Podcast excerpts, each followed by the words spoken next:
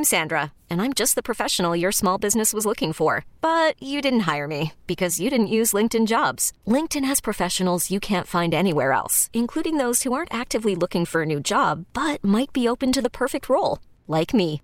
In a given month, over 70% of LinkedIn users don't visit other leading job sites. So if you're not looking on LinkedIn, you'll miss out on great candidates like Sandra. Start hiring professionals like a professional. Post your free job on LinkedIn.com slash recommend today. We get it. Attention spans just aren't what they used to be. Heads in social media and eyes on Netflix. But what do people do with their ears?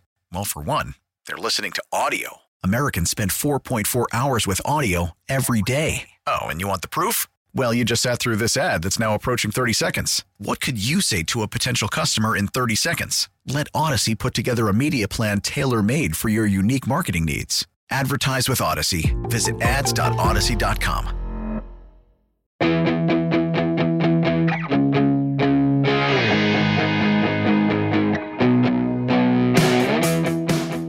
I'm Joe Connolly with producer Neil. Caruso with one of the most important people in the reopening of New York, Kathy Wylde, president and CEO of the Partnership for New York City Business Group. And Kathy is right up there with the mayor and the governor on all of this. She talks with them all the time. And also, Kathy does not sugarcoat negative developments when they happen. And that's why we have her back. So, Kathy, we're starting to hear that the return to offices has plateaued at around 38% or so. It hasn't hit 50. It hasn't come back as quickly as was hoped. Do you think the return to offices has plateaued? I think that for the time being, particularly with the subway shooting that was such a shock to New York City and, and to commuters, but everybody, uh, I, I, do think that we're going to see actually a slowdown in the return to office temporarily. And that what we've got to think about is how we rebuild and restore confidence so that we can have a very robust return in the fall of uh, 2022. Was that primarily around safety, Kathy? Yes, we recently surveyed thousands of New York City office workers, and their response in terms of what their concerns are about the city, it really started with personal security and public safety and the subways being safe uh, and safe, safe both uh, from gun violence, but equally important or more so in the response to the survey, uh, homeless, mentally ill people. Just there's a general uh, a general feeling of insecurity, of uncertainty, and that's you know what the responses said 80% of the people said they're watching carefully over the next year what happens and i set, think the next few months is really important the subway shooting was a huge setback uh, because we were starting to really gain confidence in the efforts that Mayor Adams and Governor Hochul and Commissioner Police Commissioner Sewell have been making. They've got real, definitive activity going on with higher visibility of uh, of the police and uh, working in teams with social workers and medical personnel to deal with the subway issues. But this is a setback. And I believe that same survey showed that people, uh, 75% or so, say they want to be part of the rejuvenation of New York. They want to be. But as you said, they're watching what's happening.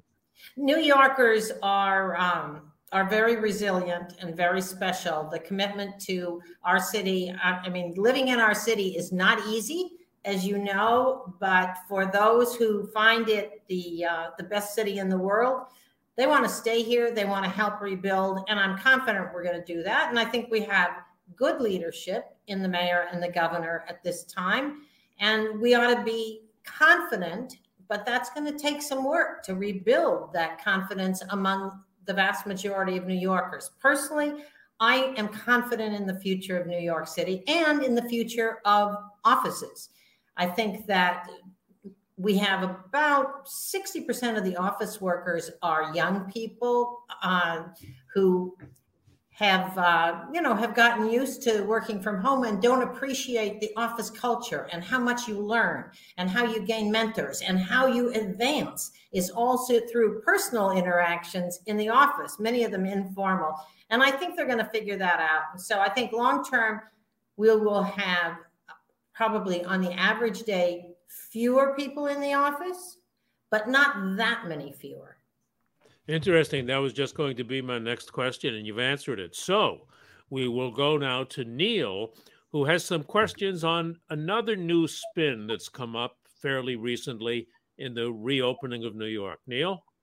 Thanks, Joe. So, Kathy, Mayor Adams recently unveiled a new office building in East New York, and it's part of a larger plan to open office buildings in residential neighborhoods. Do you think that businesses will take advantage of this and open up and uh, boroughs outside Manhattan? Well, certainly we believe that we're going to see a deconcentration of commercial and job activity outside Manhattan. We've already seen that during the pandemic. We've had a wonderful, strong response as people have worked from home. They've really partnered with their local restaurants and merchants and service providers to make sure that they survive. We want to see that in every neighborhood of the city because we've got an infrastructure, we've got over 200,000 small businesses and they're looking for foot traffic. So, of course, the mayor moving city offices from the most expensive real estate in the world in Manhattan to uh, the other boroughs. And that will create activity, it will create local neighborhood development. That's all positive. What about from the worker standpoint, Kathy? Do you think that it will keep people in those neighborhoods? You know, will they stay in New York City if their commute is less than what it normally would be if they had to go into Manhattan?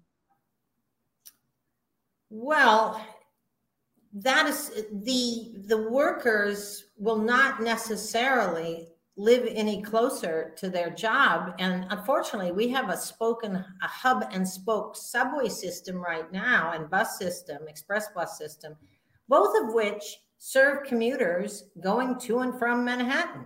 And so that's going to have to change. We're going to have to adjust. Uh, the governor has proposed a Brooklyn to Queens uh, express uh, rail operation, which makes a lot of sense because the people who are going to work both in the city buildings and the other activities that are going on, we're going to have to have a much more flexible and and uh, integrated transportation system. And that's something we ought to be thinking about right now. We shouldn't just continue with our current plans. You know, we've got stuff that's opening like the new stations for Long Island commuters under Grand Central called East Side Access. Um, that costs $12 billion, and it's just unclear what the utilization is going to be. We've got to stop right now before we spend away and think about how are we going to, how are these patterns going to change if we have mini office clusters across the city from the Bronx to Staten Island? I think that's a good thing for neighborhoods, but it's only going to make sense if we also have residential development and affordable housing opportunities for the people that are going to work in those diverse neighborhoods. So there's got to be thinking not just about commercial space. If we're going to reduce the commute and make it easier for people to increase the foot traffic and easier to patronize small businesses, we're going to have to build affordable housing as well. Reports have shown that spending has gone up in uh, especially central business districts of other boroughs outside Manhattan, which is good for them. Uh, is it too soon to say we'll be less of a will be a less Manhattan centric city, Kathy? Well, I think in terms of culture, entertainment, uh, Manhattan will continue to to rule because it's um, there's so much built in cultural entertainment arts activity in manhattan already they really have a head start on everybody else on things other than offices that will bring people to the central city so i think manhattan's going to have a special role and i think it's going to see a lot more residential development I do think that the economy is going to diversify across the five boroughs. And so I think we can have, hopefully, we can have our cake and eat it. Neil, one more? Yeah, you know, I wonder, Kathy, have you had any conversations with the governor about incentives for businesses to start up in New York City or stay in New York City? Because there's obviously concern that they can move out elsewhere with uh, remote work. Uh, have you had any of those conversations? Well, I think the first thing we did, we've talked uh, with the governor about New York's tax regime because for the last two years, we've been the highest tax state in the country. So we had a big tax increase on high earners that has two years ago that has really created migration out of New York City. And that's important to start with. So the first incentive is do not continue to raise taxes and figure out how we can reduce taxes. We all got a huge increase in taxes when the federal government eliminated state and local tax deductibility in 2018. And so those of us who um, who pay federal taxes they went up because we're now paying taxes on our gross income without any deductions of local real estate taxes and other and other items. So that's already been so that's a big one. And number two is as as the mayor has uh, made his key point, have them get out of the way of small business and business startups that require dozens of permits and inspections and you know, I, I talk to small businesses all the time where it takes them three years from the time they find a space to the time they can uh, open their open their doors. We can't allow that to continue, particularly since small businesses have lost over 200,000 jobs. We still have a restaurant industry that's down 30% of its workers. We have a retail industry that's down 15% of its workers. So we've got a lot to make up with small business. And I think the mayor's point let's get rid of red tape, let's get rid of penalties, let's make a more reasonable tax environment, and then let's bring people back to, the, to their stores and neighborhoods. And Kathy, you know, I noticed there's like a pride in the towers, the office towers that represent Manhattan among people. We're starting to ask are some of the towers going to have to come down and what will replace them? Any thoughts on that?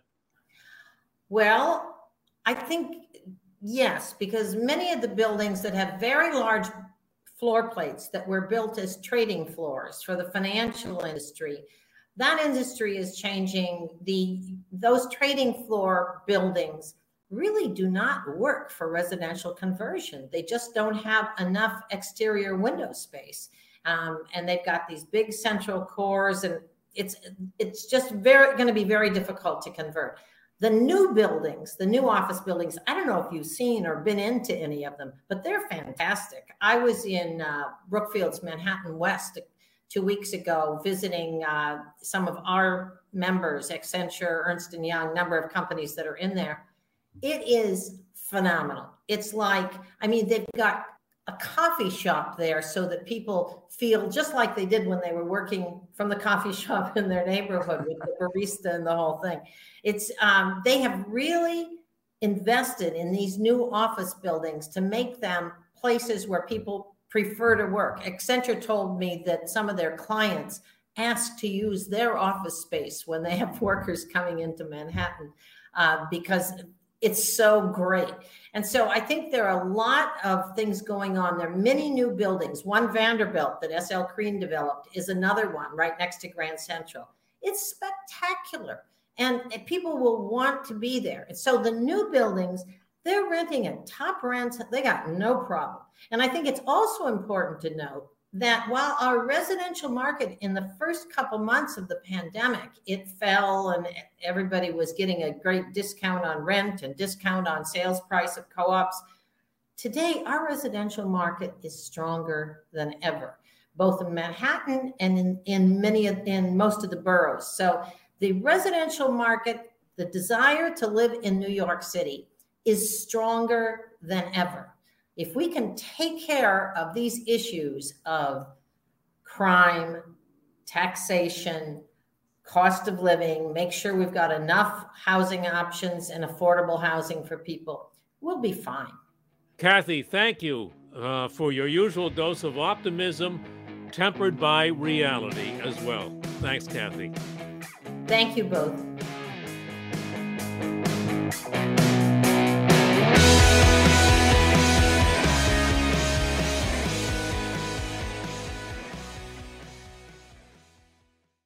We get it. Attention spans just aren't what they used to be heads in social media and eyes on Netflix. But what do people do with their ears? Well, for one, they're listening to audio. Americans spend 4.4 hours with audio every day. Oh, and you want the proof? Well, you just sat through this ad that's now approaching 30 seconds. What could you say to a potential customer in 30 seconds? Let Odyssey put together a media plan tailor made for your unique marketing needs. Advertise with Odyssey. Visit ads.odyssey.com.